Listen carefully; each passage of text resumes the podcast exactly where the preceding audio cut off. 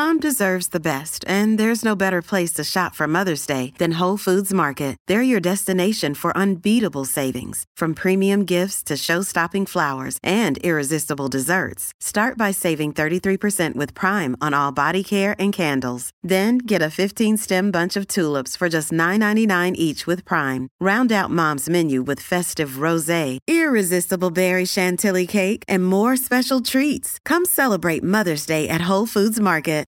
Hola, esto es New Books Network en español. Hello and welcome to the New Books Network. This is New Books in Eastern European Studies, and I'm your host, Jill Massino. Today I'll be speaking with Chiara Bonfiglioli about her new book, Women and Industry in the Balkans The Rise and Fall of the Yugoslav Textile Sector, which was published by IB Tauris in 2019. Welcome, Chiara. Hi, Jill. Thank you so much for the invitation. Dr. Bonfiglioli is a lecturer in gender and women's studies at University College Cork in Ireland. She earned a BA in political science from the University of Bologna and an MA and PhD from the graduate gender program at the University of Utrecht. Between 2012 and 2014, she was a research fellow at the University of Edinburgh for the project The Europeanization of Citizenship in Successor States of the Former Yugoslavia and between 2015 and 2017, she was a postdoctoral fellow at the Center for Cultural and Historical Research of Socialism at the University of Pula in Croatia. Her research focuses on transnational women's, gender, and feminist history. So, Chiara, could you tell our listeners how you became interested in this topic? Yes, certainly. Um, well, when it comes to socialist Yugoslavia and when it comes to women's and gender history in the region, the focus has been uh, mainly on women engaged in politics as leaders or activists in state socialist women's organizations or feminist groups during the second wave. When I was doing my uh, postdoctoral fellowship at the University of Edinburgh within the framework of the CITSEE project uh, on citizenship in Southeast Europe, I was asked to investigate something uh, more contemporary and less historical, and, and then I thought uh, that I could look into uh, something related to gender and class. And right at that time, there were some uh, workers' hunger strikes happening in uh, textile factories across Croatia, and that's how I got the inspiration for uh, for this research. I thought that would be an important prism to start looking into the lives of industrial workers in socialist Yugoslavia, since industrial workers haven't been really um, studied in detail and that's how i became interested in the topic basically yeah, it's a wonderful book. I, I was just so enthralled by reading about the stories from obviously the perspective of the women who worked in the textile industry, but also the managers and then also the uh, publications and all the cultural history surrounding it. It's fascinating. I'd like to talk about your introduction now. And in your introduction, you mentioned that the transition from socialism to post socialism involved the transition to different gender regimes. So, could you tell us about this concept of gender regimes and um, maybe provide an example or two of how the transition has been gendered? Uh, yeah, gender regime, uh, in fact, is a concept that has been coined by Sylvia Walby uh, when she was looking at different ways in which uh, patriarchy has been constructed at the public level. She looked especially at the gender character of institutions such as family uh, and the states, and as we know, in different parts of the world, there are different kinds of gender regime at any given time. Uh, to give a, just an example, during the Cold War, the main gender regime in Western Europe and other Western countries, like the United States, for instance, would be the breadwinner model and women's role within such model was the one of the housewife. We have the breadwinner, the husband, and then uh, the woman being the housewife. There was this idea that men would be paid the family wage while women could stay at home. And uh, in in places like Ireland, for instance, we even have uh, an article in the Irish Constitution which says that I'm quoting: "The state recognizes that by her life within the home, woman gives to the state a support without which the common good cannot be achieved." The state shall therefore endeavor to ensure that mothers shall not be obliged by economic necessity to engage in labor to the neglect of their duties in the home. So there is this very strong pronatalist, family-oriented breadwinner model, and um, the state is even um, kind of pushing women to stay at home, so to say. While in other places in the socialist bloc, but also in Yugoslavia, for instance, the main gender regime was the dual breadwinner model.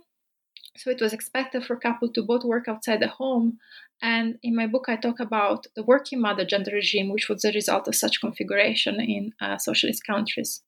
So, Chiara, what do you see as your main argument, and how does it engage with the literature on gender and post socialism?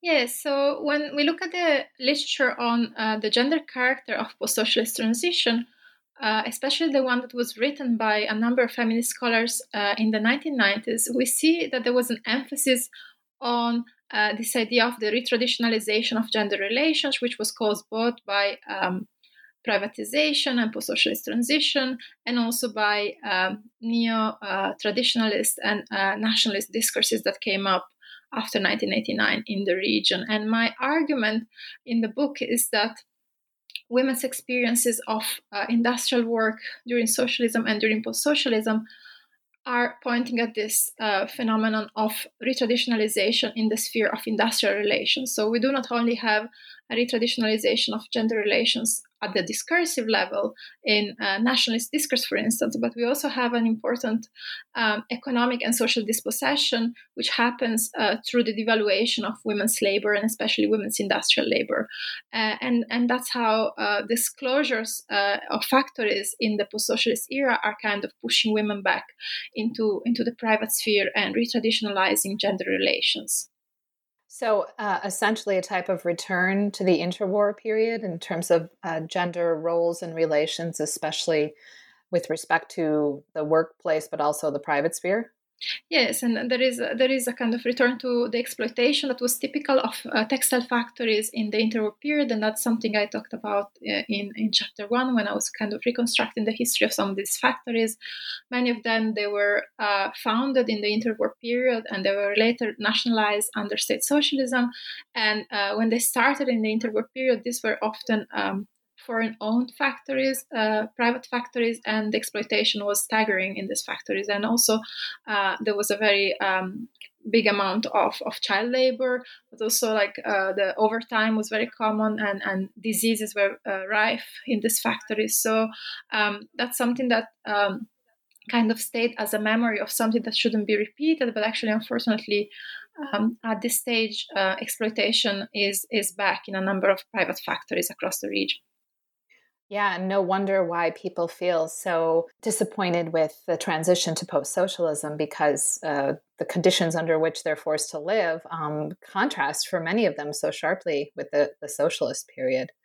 Okay, I'd like to talk about your sources. And so you draw an impressive array of sources archival sources, uh, workplace periodicals, uh, photographs, uh, documentary films produced under socialism, uh, as well as uh, contemporary press materials.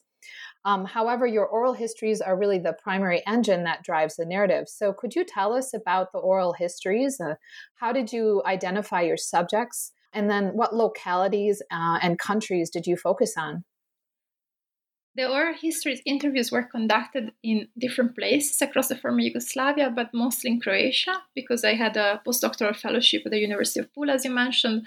And when I was there, I could more easily travel across Croatia, and therefore a number of interviews were uh, went done in different cities in Croatia. But I also made sure to visit other sites in Serbia, North Macedonia, Bosnia Herzegovina, and Slovenia to study different factories.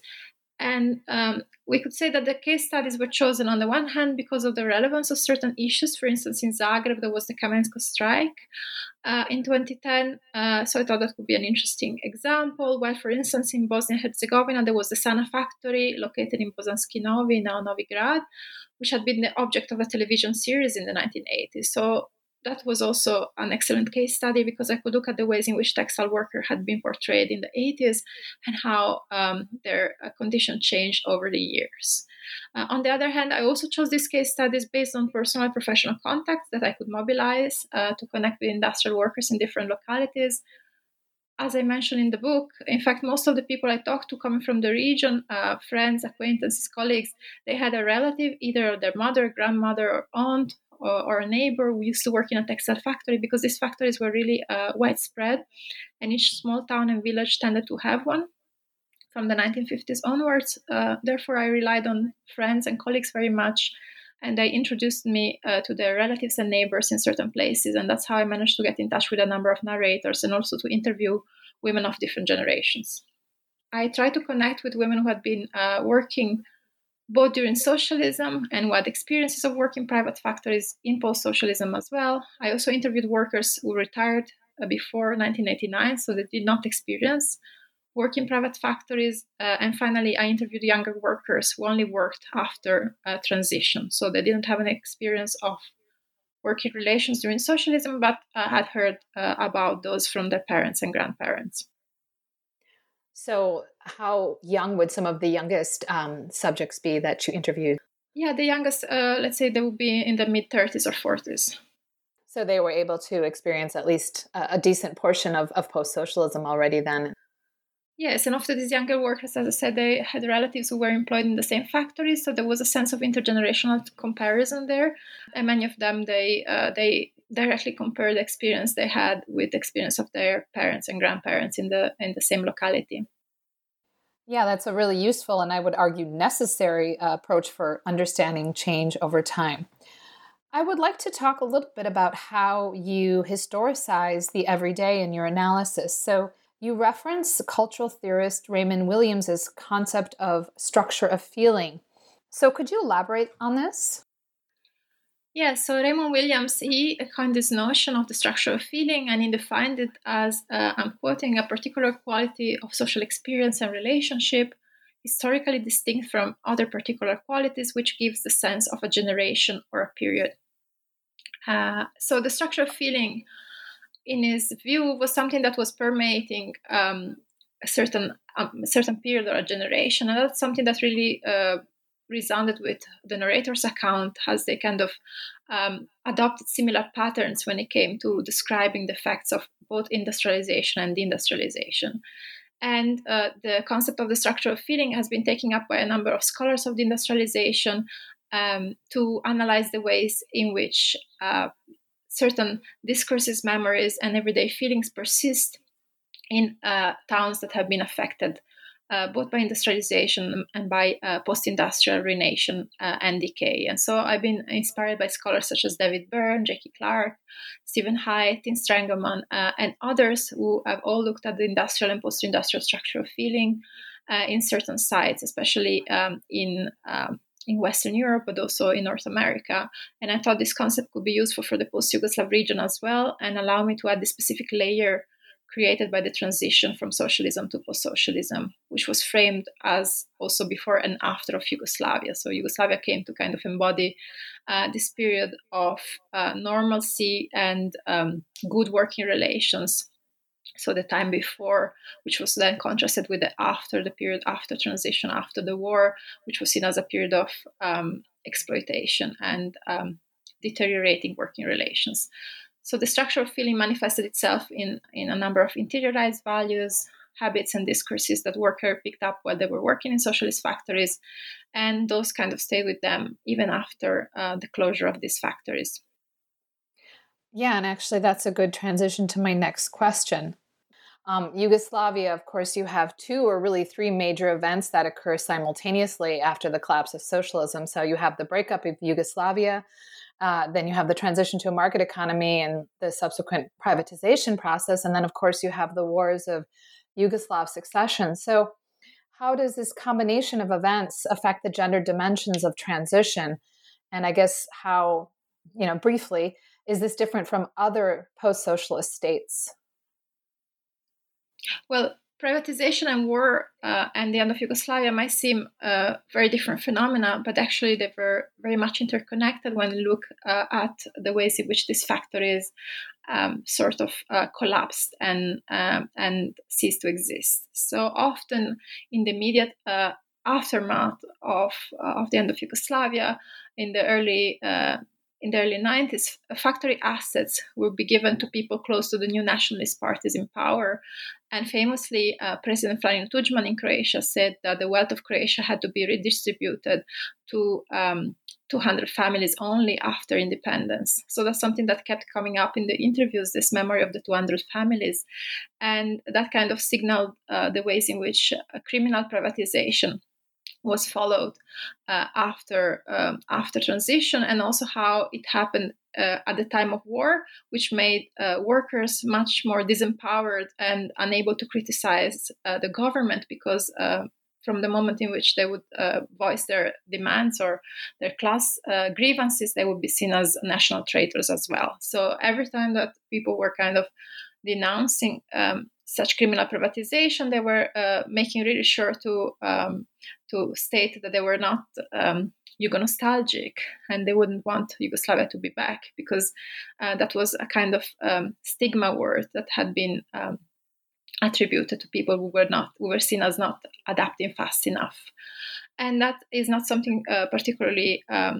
I mean, it's it's specific to Yugoslavia, but a similar phenomenon has been highlighted by anthropologists and, and scholars of transition in other countries uh, in Eastern Europe. This uh, uh, marginalization of working class citizens and this kind of stigmatization of uh, industrial workers, especially because of their um, alleged uh, inability to, to adapt to the new system. Yeah, in the Yugoslav case, you have this nostalgia being associated also with ethnicity, so it makes it unique and particularly, as you said, concerning, and people had to take great care in how they express themselves, right? Definitely, definitely, and um, this um, fear of uh, being uh, singled out uh, as a national traitor uh, was something that came up uh, in some of the interviews, and also this uh, immediate feeling of ethnic strife that would be felt also in places like Pula, for instance, in Istria, which didn't um, directly um, was directly affected by by the war, but nonetheless there was a kind of new climate in which um, ethnic minorities would be singled out. For instance, the Italian ethnic minority living there, or uh, people who had um, mixed marriages. Uh, there were some of my informants who had uh, were in mixed marriages or who had uh, a father of another ethnicity because of the um, presence of a military base in Pula. There were a number of Serbian citizens living there. And so they immediately felt this stigmatization coming um, from the level of public discourse, especially if they didn't fit with this idea of uh, pure um, ethnicity. Yeah, and so that's another important contribution of your book that it captures uh, this kind of multi-layered notion of identity in this post-socialist period, which I find really, really fascinating.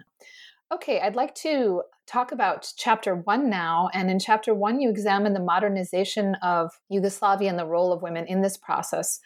And you note that women's experiences during the war, uh, especially uh, in the partisan movement, make the story of women's emancipation under socialism unique within the context of the Eastern Bloc. So, could you tell our listeners a little bit about this? Yugoslavia had a very important uh, grassroots resistance movement, uh, and uh, scholars have underlined the importance of women's participation for the success of the anti fascist resistance in Yugoslavia. The discourse of women's emancipation through revolution and through uh, resistance was really foundational for the state after World War II, uh, and also, it was crucial for a number of activists who had been partisan and who um, became in charge of women's emancipation policies um, in the post war era. These were women who took charge of factories and other institutions, and they really uh, tried to implement what I call uh, gender pedagogies in the book. So they had this ethos of emancipating other women, uh, notably women were less educated or living in rural areas or um, just disadvantaged women. And textile factories uh, became a kind of uh, principal mean for uh, gender modernization. Uh, they were seen as a suited um, place for work for women because of their nimble fingers, but also as places where women could emancipate themselves from patriarchal gender norms uh, through um, work. And uh, this was something foundational also for Marxist um, theory, of course, that came from Marxist theory. That was not only specific of Yugoslavia, but um, it was something that could be seen in the whole uh, socialist bloc. Textile factories were also seen as places where women could get an education. For instance, there were many vocational training available in the post war era for workers who wanted to educate themselves. And so, this ethos of emancipating other women was really at the core of socialist discourse in Yugoslavia and was also part of um, the structure of feeling, if we want to come back to that concept of a number of uh, female leaders of state socialist women's organizations. Yeah, and this actually relates to my next question, uh, which deals with the degree to which factory work shaped women's lives. So, these factories sought to mobilize women into the labor force by offering them a living wage, by offering them opportunities for advancement, for vocational training. Um, and so, could you maybe talk a little bit about this and also tell us about their experiences on the factory floor? What were workplace conditions like? Uh, and then maybe you could talk a little bit about how women workers were uh, represented by the state. Yes, so many of these women started to work in this factory at a very young age. We could uh, see some of them starting even uh, as young as uh, 15 years old. And this was kind of the, the minimum age for work in socialist Yugoslavia. And uh, many of them started to work from the same village or the same small locality. So they kind of grew up together, let's say, in the factory. And the factory um, often became what they called a second home so some of them they told me the factory was my second home. That's where I became a woman. That's where I became a mother. Uh, that's uh, where I started to understand what work was, what life was. And often they would meet uh, a fellow worker uh, and and marry and have children and start to save through their wage uh, for for a house or try to apply for subsidized housing.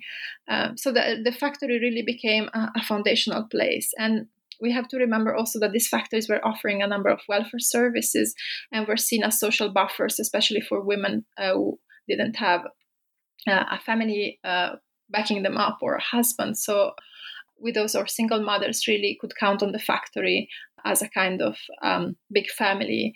Also, workers could count on the factory if something was wrong with their family or husband, they could get an advance on their wage. So they had a sense of having some resources they could tap on if needed. So there was really kind of a, a kind of sense of being a, a big family, and uh, there were stories about you know the, the working collective helping uh, some of the single mothers to to get uh, certain certain objects or, or, giving making some kind of money collect for for those who were in need and uh, some of the workers also got housing, but the housing distribution was a tricky one. So there was some resentment about some not getting housing, uh, while others in the same condition got it. Uh, but still, there was a feeling of belonging to a factory that would be uh, taking care of them.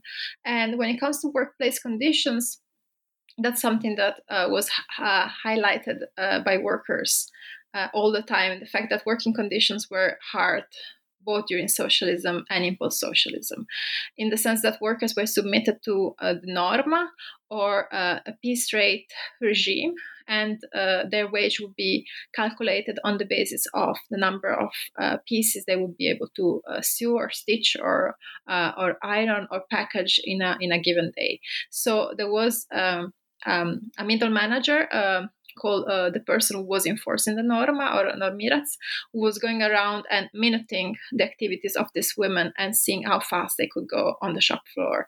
And, and so this um, norma regime was seen as something that was very hard and very uh, strenuous, let's say and a number of these women um, they had to retire with an invalidity pension so they couldn't um, get full pension because of the uh, strenuousness of the work which was kind of uh, impacting on their sight or, or their hearing or their um, um different kind of uh, different kind of health uh, issues. So a number of women uh, were kind of damaged by this work um, because it was a very intensive um, labor intensive work at the machine they were also, I'm guessing, though, receiving awards and different types of recognition for their achievements, especially for fulfilling or over fulfilling these norms.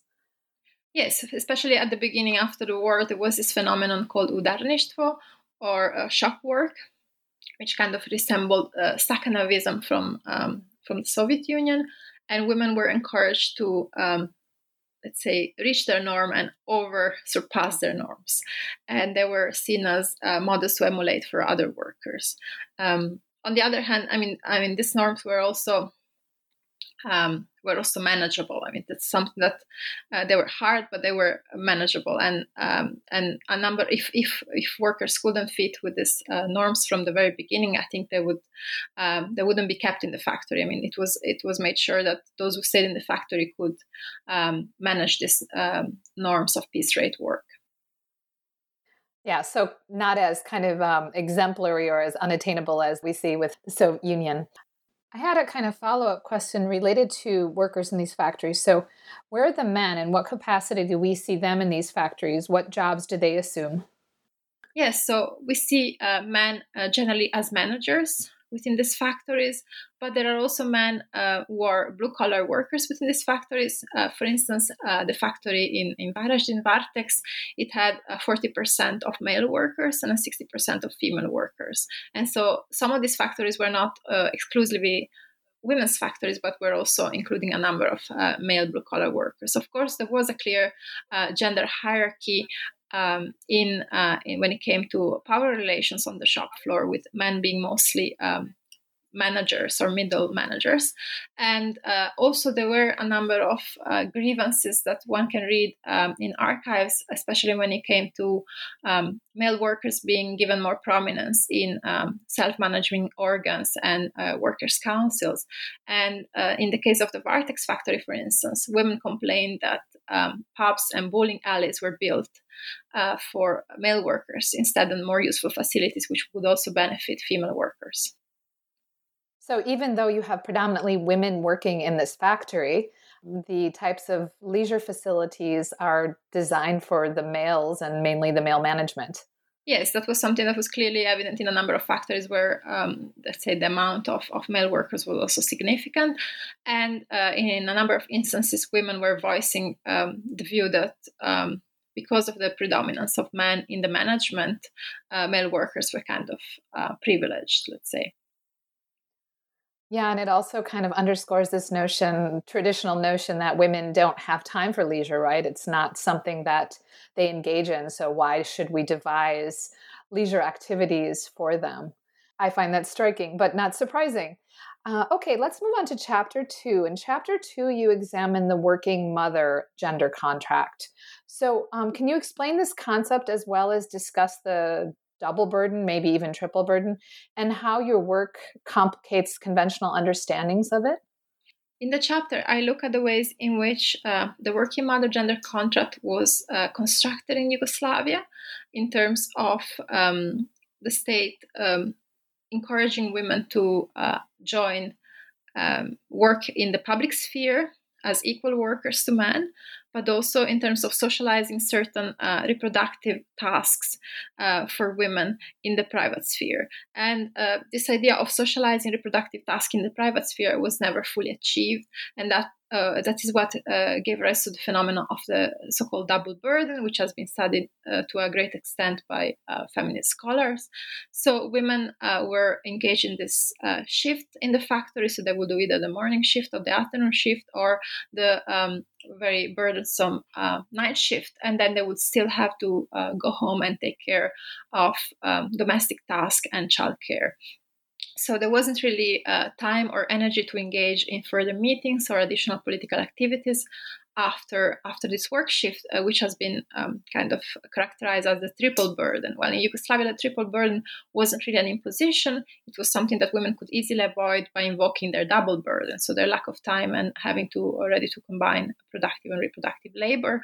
Um, there was also the issue of commuting and of peasant workers. So some of these were, women were commuting from surrounding villages, so they had even less time to uh, engage in uh, political activities. And so, um, what I argue in the book is that we need to historicize this phenomenon of the double burden and the triple burden. We shouldn't assume that this um, uh, phenomenon was um, the same uh, throughout the socialist period. It actually changed quite a bit um, according to the different decades and the different factories, and also. Uh, depending on the welfare facilities that were available in places like Slovenia, childcare, for instance, public childcare was uh, very widespread, while in other countries, uh, in other sorry, not republics of Yugoslavia, um, it it was um, a bit more difficult to achieve. So depending on um, the possibilities of uh, welfare facilities are available, women could also find uh, different private solutions or public solutions to their um, double burden and the possibility to combine uh, work in the factory with uh, work inside the home. Yeah, I find it interesting that they were able to use the double burden in certain cases to be able to argue um, that they can't assume this additional burden of uh, engaging in committee work. And I also find it uh, important, which your work underscores, is that this double burden wasn't necessarily viewed as such by women. It was seen as sometimes kind of ennobling, right? That women were able to reconcile all these responsibilities. So they felt a sense of pride about it in certain cases. For sure, and I think uh, that's something that comes up in the book quite a bit. This um, interiorized um, self-sacrificial norm that was uh, constructed in Yugoslavia, you know, about women who could kind of do it all. So the woman was uh, holding the, the three corners of the house, and the woman was made of granite and is can really uh, do it all and manage it all. So that was something that was uh, coming up quite a lot in official discourse, and it was also interiorized to a certain extent by women.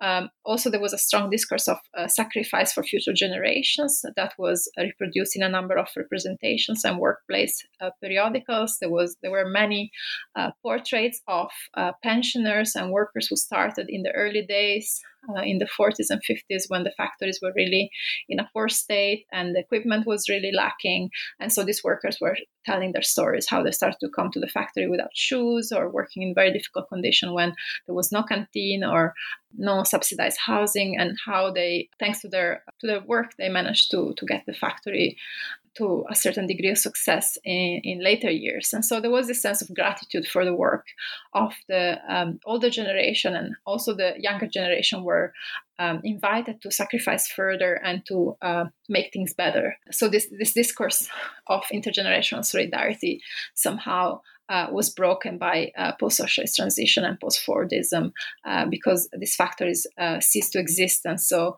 um, this idea that they could uh, be useful also for children and grandchildren of the existing workers uh, kind of ceased. So you don't have that culture of community building, but also that culture of negotiating with the factory in order to kind of stake your claims. I had a follow up question on the double burden, and I was wondering uh, about women's ability to advance uh, in the workplace in the labor force, and so how their combined responsibility of home and work affected their ability to advance as I mentioned, there was this issue of the double burden, lack of time, lack of energy, but also from the 1970s and 80s, there was a certain widespread disillusionment with uh, the bureaucratic character of self management. And that was something that was not only um, typical of women, but also of men. And it also came up in a number of interviews this idea that workers' councils were um, somehow uh, ritualized. Um, institutions where workers couldn't really make a difference. I mean, on the one hand, they would say that if they had a serious issue or complaint, they would be heard by the managers. But on the other hand, uh, when they were talking about the workers' council, they were saying that um, they would know uh, already the outcome in advance of, of that meeting or that um, decision making process. Uh, so there was a certain disillusionment, especially when it came um, to uh, blue collar workers and uh, their view of politics, what they call politics with a big P, which is something kind of uh, demeaning and uh, something they wanted to uh, stay out of. Uh, on the other hand, there were uh, a number of, um, um, let's say, discussions in uh, especially within uh, state socialist women's organizations and their archives uh, it's, it's possible to see that there were discussions about um, the fact that men were the ones that were really uh, blocking women from advancing. So they were uh, denouncing the fact that women were not active uh, enough in the factory, but at the same time, they were not doing anything to support them um, when it came to uh, education and uh, advancing in, um, in the uh, management skills. So there are a number of complaints voiced, especially by activists, female activists in state socialist women's organizations or trade unions, which are saying we're actually subsidizing um, our husbands. there's, there's one quote which is really nice. Like we are the ones who are uh, kind of um, subsidizing our husbands because we're cooking for them, we're making life easy for them, we're the one taking care of the children. And in the meantime, they're studying, they're advancing uh, up the um, factory hierarchy while we're uh, unable to uh, educate ourselves further or um, move uh, from a certain position to, to a better one. So there was definitely this feeling also of uh, women being uh, prevented from advancing due to the uh, patriarchal character of decision making within the factory. Right, and then the, of course the continued patriarchal character of gender roles in the home, and I guess it seems that then workers' self management was also distinctly gendered in your study. Um, I had uh, a question about women workers in general. So maybe you could just give us a snapshot of what the typical working day might be for a, a woman. And I know you obviously um, interviewed a host of different types of women from different backgrounds, but maybe just kind of some sense Yes, so there is a, a quite uh, well-known documentary uh, from 1966 called uh, "From 3 A.M. to 10 P.M.," um, filmed by um, filmmaker Krešo Golik in the Pobjeda factory near Zagreb. And it shows uh, one of these uh, textile workers basically uh, waking up at 3 a.m. To, to take care of the house and their child, and then to um, rush to the first shift morning shift in the factory, uh, then coming back home after a certain uh, amount of time spent on public transport, trying to uh, shop for for the dinner, and then coming back home and again taking care of the child and, and cleaning the house while the husband is coming back home, and um, also having a rest and going out again for some leisure time. She keeps working uh, until uh, 10 p.m. in the evening. Uh, and I could recently uh, locate this woman. I still didn't manage to talk to her but it would be very interesting to know her version of the story because in the movie um, there is really this emphasis on the alienation of the working day um, and uh, the fact that textile workers were really kind of um, um of time all, all, all day. They were kind of rushing from from one task to the other.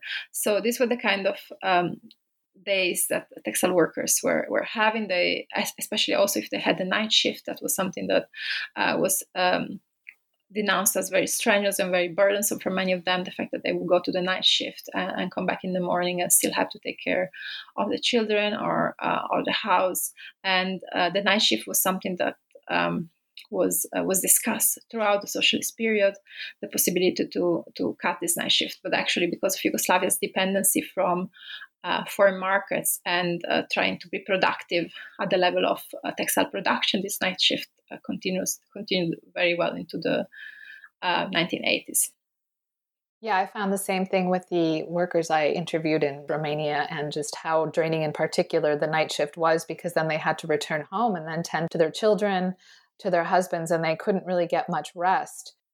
And this gets me to my next question about resilience. So, how do women narrate their lives, and how is resilience a part of this? I mean, how do they sustain this schedule that is so full of activities where they don't even find a minute or two for themselves?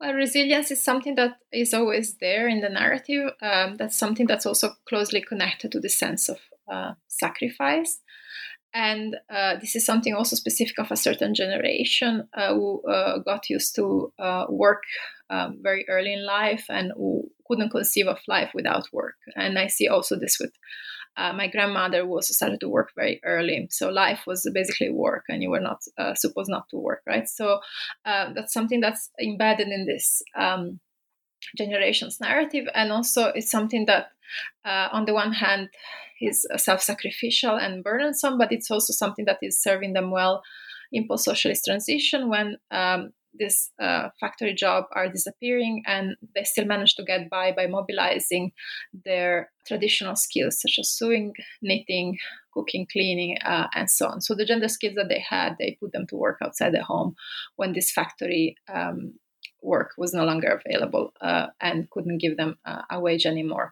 And, and, so resilience is something that is there and is also sort of a source of pride. Uh, scholar Nina Vodopivec has interviewed a number of textile workers in Slovenia, and, and some of them told her, I managed to get by because I have golden hands. So they were really emphasizing this uh, ability to, to do it all and to kind of survive against all odds. On the other hand, also uh, underlined that um, this this unfairness you know, of uh, having to keep working um, at a later age, and and some uh, said you know I would be very happy to be able to enjoy my retirement, but uh, I'm not able to because I have to keep supporting uh, my children, grandchildren who are now unemployed, or so a number of these women they had to uh, continue uh, working even after retirement. Some of them notably from the region in Istria. Uh, they went to work in Italy in elderly care other engaged in uh, other activities such as smuggling, informal uh, uh, informal textile work uh, in, in, private factories, selling at the market, and, and other tasks that they could find to survive. Yeah, and this burden is being disproportionately shouldered by women because they can more seamlessly mobilize these skills, whereas men in particular industrial laborers um, can't really their skills are not in demand so there's there really aren't these skills to mobilize in the same way it seems just um, so inequitable. I'd like to move on to chapter three, uh, which examines the labor force after the collapse of socialism. So, from what your respondents say, it appears that things have come full circle. That is, uh, women are once again exploited under capitalism. And you referred this earlier on in our interview. Can you tell us a bit more about this and um, how work cultures and women's everyday experiences look today, how they differ from the socialist period? After the collapse of Yugoslavia, on the one hand, uh, textile workers experienced the industrialization and factory closures. And on the other hand, they experienced intensified exploitation in the remaining factories under private ownership. And, and really, the ruthlessness of this exploitation is something that comes up in a number of the interviews, which are similar all, all over the region. I mean, this, uh, this uh, kind of narratives are uh, coming up uh, across uh, ethnic groups and across uh, national identities. there is this feeling of lack of respect, lack of recognition all of a sudden for workers working for someone else as opposed to working for the uh, self managing collective as during socialist times. There is also this feeling, especially for women, that owners are no longer accommodating uh, their reproductive duties and tasks. For instance, if they have to uh, take care of a sick elderly relative and arrange a funeral, or if they have to get sick leave for a checkup, or if they want a holiday with their family, uh, the owners are no longer um, kind of accommodating such a request. Uh, and uh, and there is this feeling of working for someone else and working for the profit of someone else, and not for the future of um, of younger generations. There is also a certain amount of skilling of white collar workers, especially uh, those middle managers uh, whose expertise is no longer recognized in new private factories. They had to reconvert uh, and start working in production again. And that made them feel really uh, devalued somehow um, there is also uh, a feeling of uh, less harmonious social relations in the factory. So, uh, this idea that workers are now uh, in competition with each other and they're no longer able to support each other because they feel so expendable and so vulnerable when it comes to. Um, to the contracts and, and to the precarity of the job. this feeling of being expendable is something that came up also in some conversations I had with trade unionists in the region. And uh, one of them, he mentioned this phrase um, that was uh, said by a number of uh, new uh, private owners of factories in the 1990s uh, to, to signal this um, expendability and um, multiplicity of um, of textile workers, they would say you kick a bush and then seamstresses come out. So this idea that there were all the seamstresses out of work, and they were just there waiting for uh, for a job and to and to be hired. So workers couldn't really voice their demands or their claims without feeling that they could be uh, dismissed because someone else uh, was there waiting to have their place. And that's something that came up in a number of interviews as well like with ordinary workers they would say you know if, if what they would say about you know the boss's discourse would be that they heard if you're not happy um, you know you can go. I mean that's the, that, that's that's the way it is. And if you're not happy you can just go. And i have uh, many others willing to keep to take your place. So there is this feeling of being expendable being easily blackmailed. Um, unionizing is also very very rare in the textile sector especially because uh, it's being uh, obstacled very much by factory owners. Um, but also, there are new laws uh, that are in this new uh, post socialist state. The laws are very much on the side of the owners, so um, unionization is also uh, difficult from a from a legal perspective.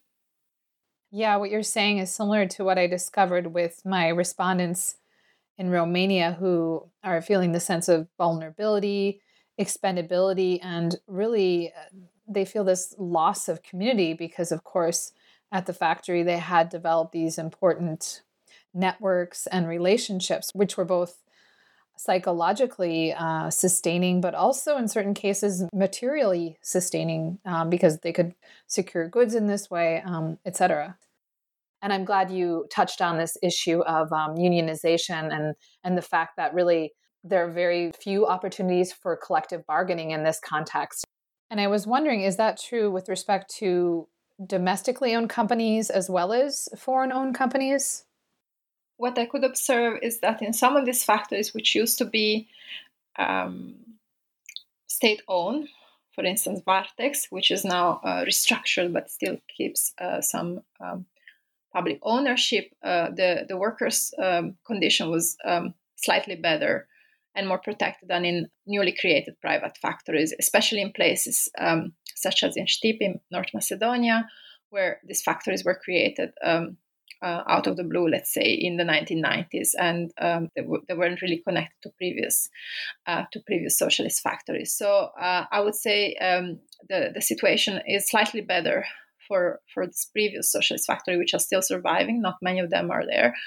Um, the factories that are kind of um, newly newly uh, created are um, worse, uh, but what's even worse are the subcontractors. So if we look at uh, factories such as um, branches, for instance, of big uh, big brands such as Benetton, the main factory would have a slightly better condition than uh, than the subcontracting uh, small factories that are uh, given work by by the main branch, uh, where workers are really um, fully exploited. And uh, there's been a number of reportage on workers in other sectors, not just the textile sector, in uh, places like Serbia, uh, where workers were um, forced to uh, wear uh, diapers, for instance, because they were not allowed to go to the toilet, or they had uh, to wear a white band on their arm. when they would be on their period, for instance, because then the, the, the managers would know that they would need to, to go to the bathroom um, more more often, like things like that. So, uh, or a, a, woman who uh, was uh, um, in treatment for cancer who was fired. So there was a there was a whole uh, scandal in the media there as well uh, for one of this company. So these were mainly um, foreign companies, foreign direct investment. So there is also this conflict between locally owned companies and companies owned by uh, foreigners, especially this foreign direct investment in places like uh, Serbia North Macedonia uh, seems to be particularly uh, ruthless and connected to um, exploitation. I mean, those stories are just so unbelievably uh, invasive, degrading, humiliating. I just can't imagine. You know, I'm thinking, of course, you're talking about Serbia, which isn't a member of the EU. And would those conditions then exist in places like Croatia and Slovenia that are EU members? Would there be a space for the workers at least to air their grievances and have them heard, most importantly, and then have uh, a response um, by higher level authorities? Well, I, I, would say that in, in places where not a member of the EU, on the one hand, there, there are more um, private companies remaining because of the lower uh, cost of the labor force. Uh, and so, in places like Slovenia and Croatia, which had asked access the EU, um, there is a little um, textile production remaining mainly because of uh, prices. Uh, and so, uh, there is a bit of a difference there uh, in terms of uh, you know um, wages across the region, and so there have been cases of, um, of factories being moved from uh, from EU countries such as Slovenia and Croatia to places like Macedonia and and Serbia and Bosnia and Herzegovina because of lower wages and and let's say more uh, freedom to to exploit. Let's say when it comes to uh, EU access and the number of protection that would be uh, provided by EU membership, I don't think that is the case. I mean, I, I also found some very exploitative conditions in, in places um, like Osijek uh, in, in Croatia. So they were not uh, uh significantly different. Only the difference is that there is less. Um, less production in, in EU countries. Um, yeah, and so what a number of reportage and, and accounts have highlighted is that all across the region, even in countries that belong to the EU, there is a strong uh, exploitation when it comes to the textile sector. There are a number of reports um, written by the Clean Clothes campaign, uh, for instance, a report uh, titled Made in Europe, which is highlighting uh, the exploitative character of the production, even in countries where, which are member of the EU, but even more so in countries which are not members because there are less, uh, there is less control, let's say. So uh, when it comes to um, production in the EU, we have this feeling that it might be uh, better than in places like Southeast Asia, but actually a number of these workers are um, dealing with uh, poverty wages and uh, very, very uh, exploitative and labor intensive uh, conditions. Yeah, and your discussion of people's dissatisfaction with the post socialist workplace actually relates to my next question, uh, which relates to chapter four. And in chapter four, you examine nostalgia. So I'm wondering um, how do women narrate their lives under socialism. How, what role does nostalgia play in this? What type of language do they use in representing this longing for the socialist past? women uh, are expressing their longing for, uh, let's say, past recognition. As I mentioned, uh, there used to be a certain amount of recognition for workers, both in terms of symbolic recognition, but also in terms of welfare services they could access through the factory. So they're longing for such um, welfare. Um, welfare services, a certain purchasing power they used to have during socialism, and also a certain uh, sense of safety and security that was uh, coming from the fact of working in the same place all their lives. They also long for a future for their children and grandchildren, and uh, there's some kind of pulse for this affect there, uh, and it's also part of their structure of feeling. Uh, this um, this uh, longing for a time in which um, one could go um, go to work uh, straight after their vocational training or um, or studies, and uh, they will be immediately hired, right? So a number of these women I interviewed, they were saying like. Um, I'm so sorry, you know that that my children or grandchildren they have to deal with this. They're uh, highly educated, they have diplomas, they have uh, university degrees, and yet they cannot find a job. They have to emigrate somewhere else uh, to be able to do uh, what they studied for, and and that's something that didn't exist in their times. Uh, the other thing that they they long for and that they're sorry that their children and grandchildren cannot enjoy again is the sense of um, normalcy and security and uh, and just being carefree, so to say. So this feeling of of not having to worry for uh, survival on an everyday basis. And and this of course has emotional consequences. I mean this uh, this is something that is um, tiresome and and difficult for them, but at the same time. Um, this longing for the past and uh, reflexive nostalgia, as I call it in the book, is something that keeps them going, uh, in the sense that it's something that can can be mobilized to reclaim their dignity and uh, the dignity of manual labor, the dignity of knowing that they're uh, worthwhile individuals, even though uh, their factories no longer exist and even though uh, they've been mistreated on a number of levels. Yeah, and speaking of factories, uh, you talk uh, a lot about the Arena factory and about what happened to it uh, after the collapse of socialism. Could you tell us a bit about that? The Arena factory in Pula was founded in the late 40s uh, in a former tobacco factory uh, on the uh, harbor in Pula, and it immediately uh, started employing a number of women who were seen as kind of social cases, so uh, widows or, or, single mothers, and uh, there was definitely this kind of ethos of uh, emancipation that was part of the uh, paternalistic discourse of the management. And the factory started to produce very, um, very nice knitwear garments from the 50s onwards, and a number of them in the 70s and 80s started to be exported in global markets, not just um, in Western Europe and the Soviet Union, but also uh, in places connected to Yugoslavia through, uh, through the non-aligned movement. And the designer of the Rena factory in Pula, Maria Vareshko, won a number of prizes for these uh, knitwear creations. And so there were um, around 700 workers that worked for the Arena factory during socialism, uh, and a number of them um, remained throughout uh, the post-socialist period because they continued to produce for brands such as Stefanel and Benetton. However, um, in the uh, early 2010, the factory started to accumulate losses after um, a series of uh, mismanaged uh, decisions, and uh, in the in 2014, workers uh, stopped receiving their wage. So they worked for a number of months without their wage, but then they realized that the factory was collapsing, and so they started to go on a strike to um, to ask for bankruptcy to be declared and to be able to at least claim uh, some uh, social welfare money because if uh, the factory was still formally functioning, they couldn't even access that.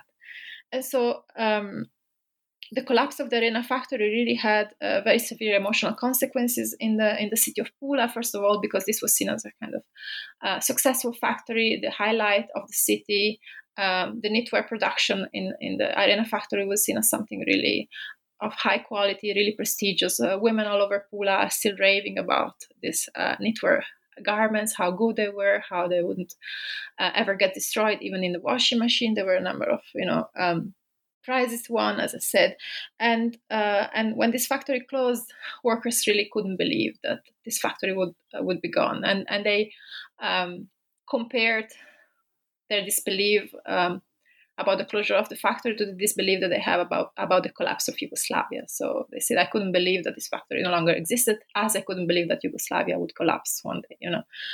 And uh, what uh, especially, um, let's say, aggravated uh, workers is that uh, not only they weren't paid for several months, and not only this money wouldn't uh, wouldn't be given back, but also there was an internal bank in the arena factory that had been created in the 60s for um, the benefit of, of um, the entire collective. So workers would uh, generally put their money in this bank rather than in normal banks, and some of them had saved a number of um, some money for, for their elderly days um, in this internal bank. And all of a sudden, uh, these uh, savings were gone.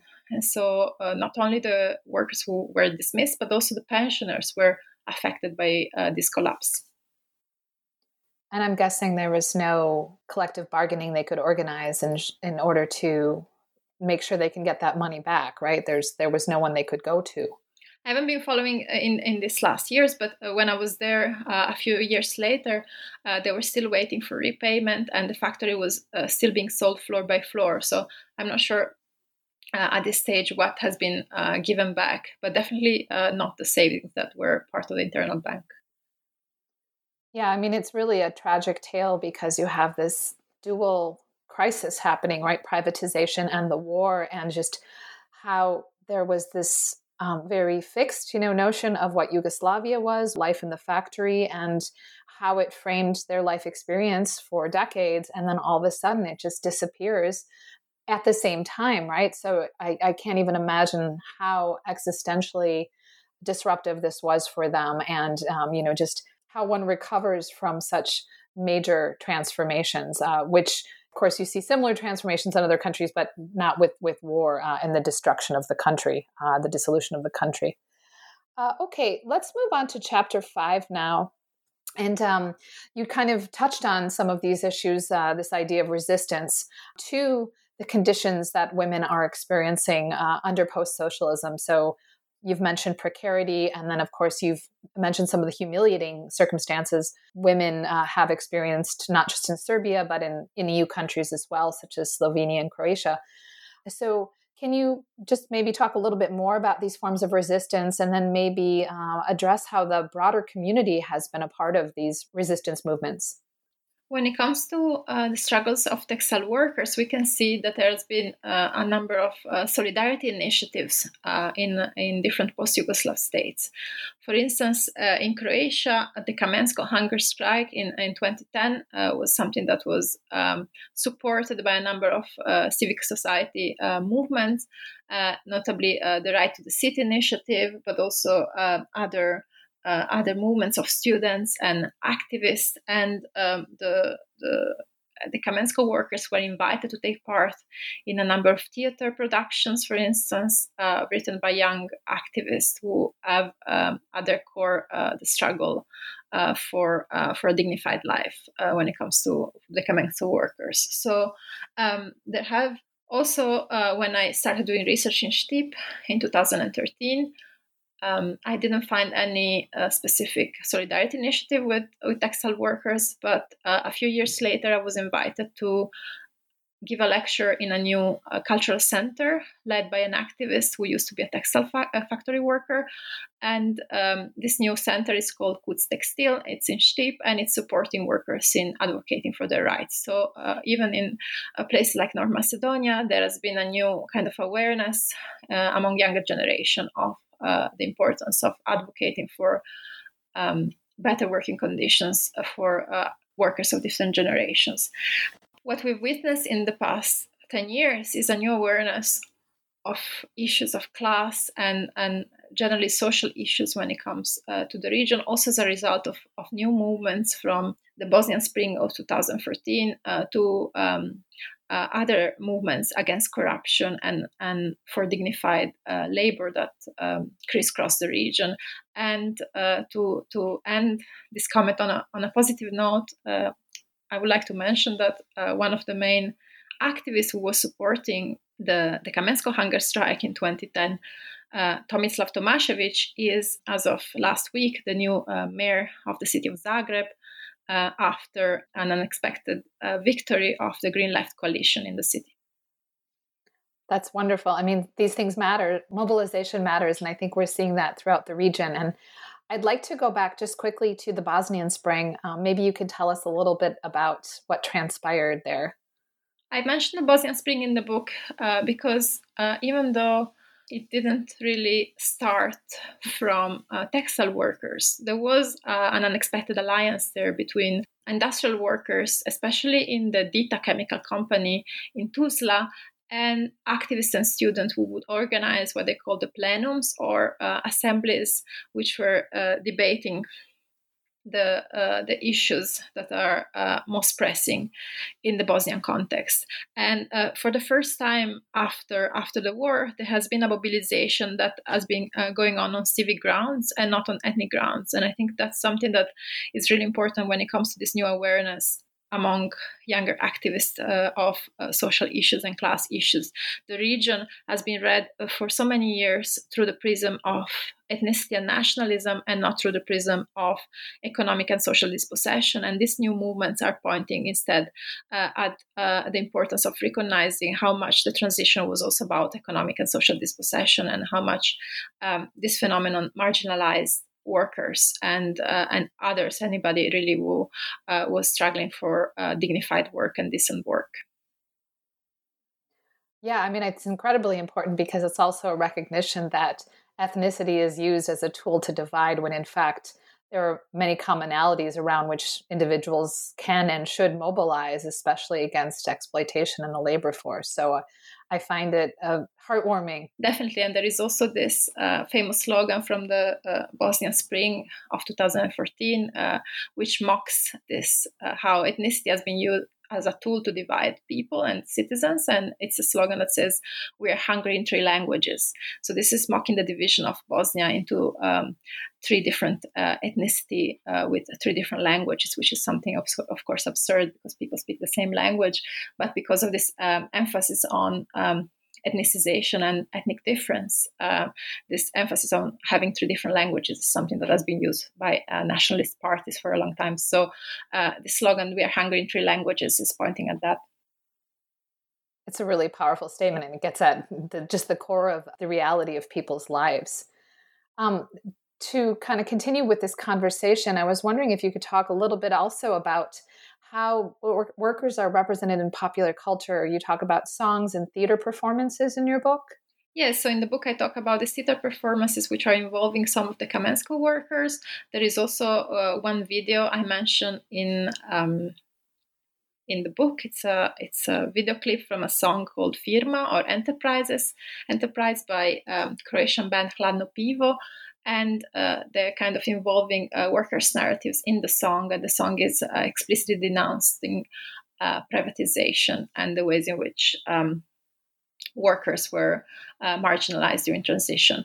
So I'm looking to a certain extent to, to this new um, cultural production, which are trying to valorize workers' experiences. And we have to remember that for a long time, these workers' voices were not uh, represented uh, in any way. So they were uh, completely marginalized. So this new interest by um, activists and cultural workers into the lives of industrial workers is something very new. And a number of exhibitions have been going on as well on um, factory memories in places like Slovenia, uh, so there is really definitely a new uh, awareness about the importance of industrial heritage in the region. And what's incredibly striking about it is that it's individuals who are performing this, who are writing these songs, uh, as opposed to under socialism, where you had the state valorizing and acknowledging workers, right? So I found that really striking. As a follow up, uh, I was curious about how these worker cooperatives function uh, to support women in their families. So you mentioned cooperatives and other forms of uh, support networks. There are a number of examples of self-managed uh, enterprises uh, that are uh, existing today in the in the post-Yugoslav region. So there are studies of of different different cooperatives and different self-managed enterprises in different sectors. The one I studied is the um, the Kamensko cooperative, which was founded by some of the workers who were engaged in the hunger strike in 2010 and this cooperative was founded notably to uh, help some of these workers who had lost their jobs to bridge the years between um, unemployment and let's say their um, full-time pension services. So they will they will need a few more years to to reach full-time pension, and so this cooperative is hiring some of these workers to manage to get them to to their retirement. And um, the I was very struck by the by the founder of this cooperative, who uh, mentioned that she always uh, walked with her um, head up. So she didn't want to be humiliated by managers or bosses or uh, even trade unionists who didn't support the strike. She really tried to keep her head up. And also, she was keeping always this feminine look with a lipstick and a very fashionable hairdo. And, uh, and she said, Nobody has to know if you're not feeling well nobody has to know on the outside. I, I like to keep my dignity. I like to keep my head up. And she would also lobby for uh, some of her fellow workers in order for them to uh, to get better job and to manage to to survive this transition. So I found there that it was a really striking uh, attempt at um, solidarity and uh, and also this cooperative is um, organizing a number of sewing and knitting workshops, and uh, activists are um, ordering bags and other uh, items from this cooperative so that uh, this cooperative could uh, stay afloat. And also, they're uh, doing a number of um, repairing for, for the community. It's uh, located in a, a, working class neighborhood called Trešnjevka in Zagreb. Yeah, I find it also striking that you have this emergence of cooperatism after socialism. You have the collapse, you have the emergence of neoliberalism, and people are kind of going back to older practices. Okay, well, I think we've run out of time here, and it's been such a fascinating discussion.